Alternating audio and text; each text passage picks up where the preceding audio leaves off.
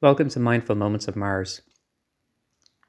Last week on Mindful Moments of Mars, we mostly listened to Ghek, the Kaldane, giving a long speech about his people, how great they are, the future that he foresees for them, where they'll all live underground while everything else on Barsoom has perished.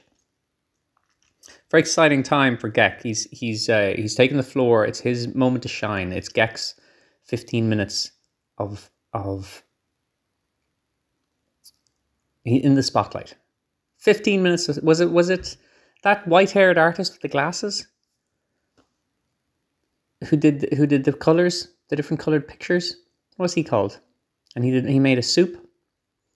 I'm sure lots of artists have made soup over the years, but he drew it. He drew, he he painted a picture of a soup, or maybe he got one of his assistants to do it. I think he he did that a lot. Um, Andy Warhol was he the guy who said everyone gets their 15 minutes of fame?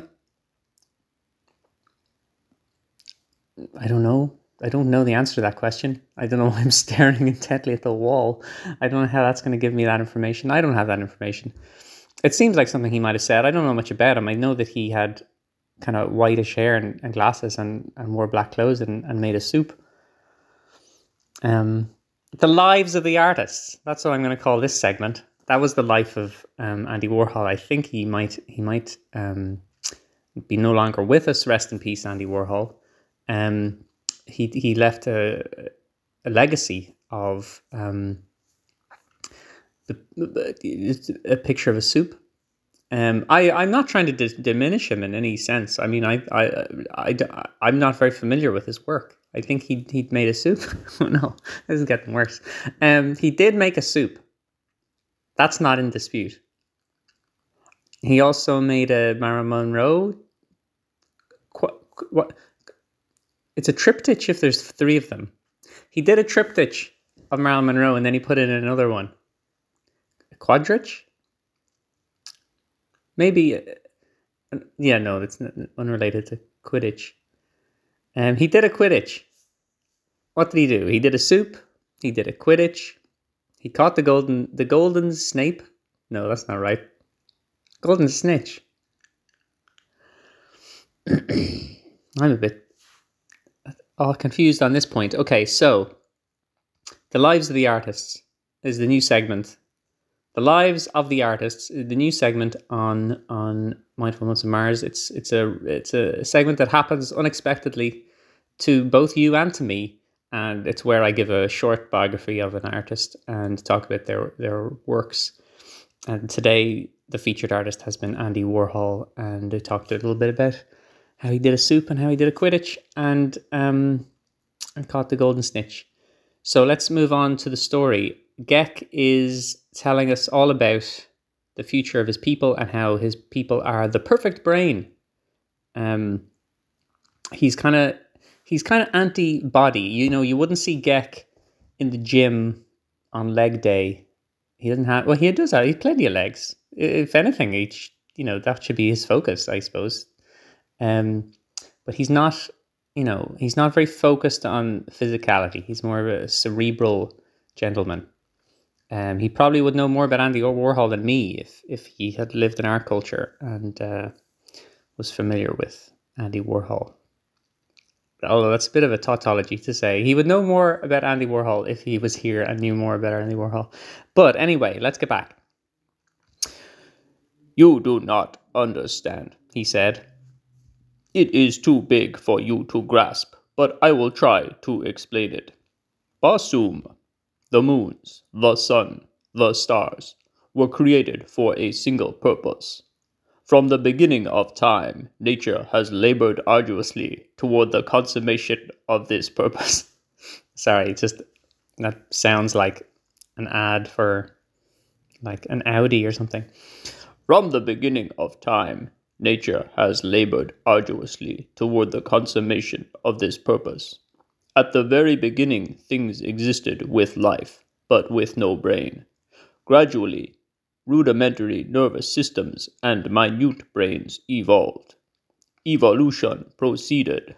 The brains became larger and more powerful. In us you see the highest development. But there are those of us who believe there is yet another step. That sometime in the far future our race shall develop into the super thing, just brain. The incubus of legs and chelae and vital organs will be removed. The future Kaldane will be nothing but a great brain, deaf, dumb, and blind, but it will lie sealed in its buried vault far beneath the surface of Barsoom. Just a great, wonderful, beautiful brain with nothing dis- to distract it from eternal thought. You mean it will just lie there and think? cried cried Tara of Helium. Just that, he exclaimed. Could aught be more wonderful? Yes, replied the girl. I can think of a number of things that would be infinitely more wonderful. And thus ends chapter 5 of The Chessmen of Mars. I, I believe chapter 5 was called The Perfect Brain. We just had the concept of the perfect brain explained to us by Ghek.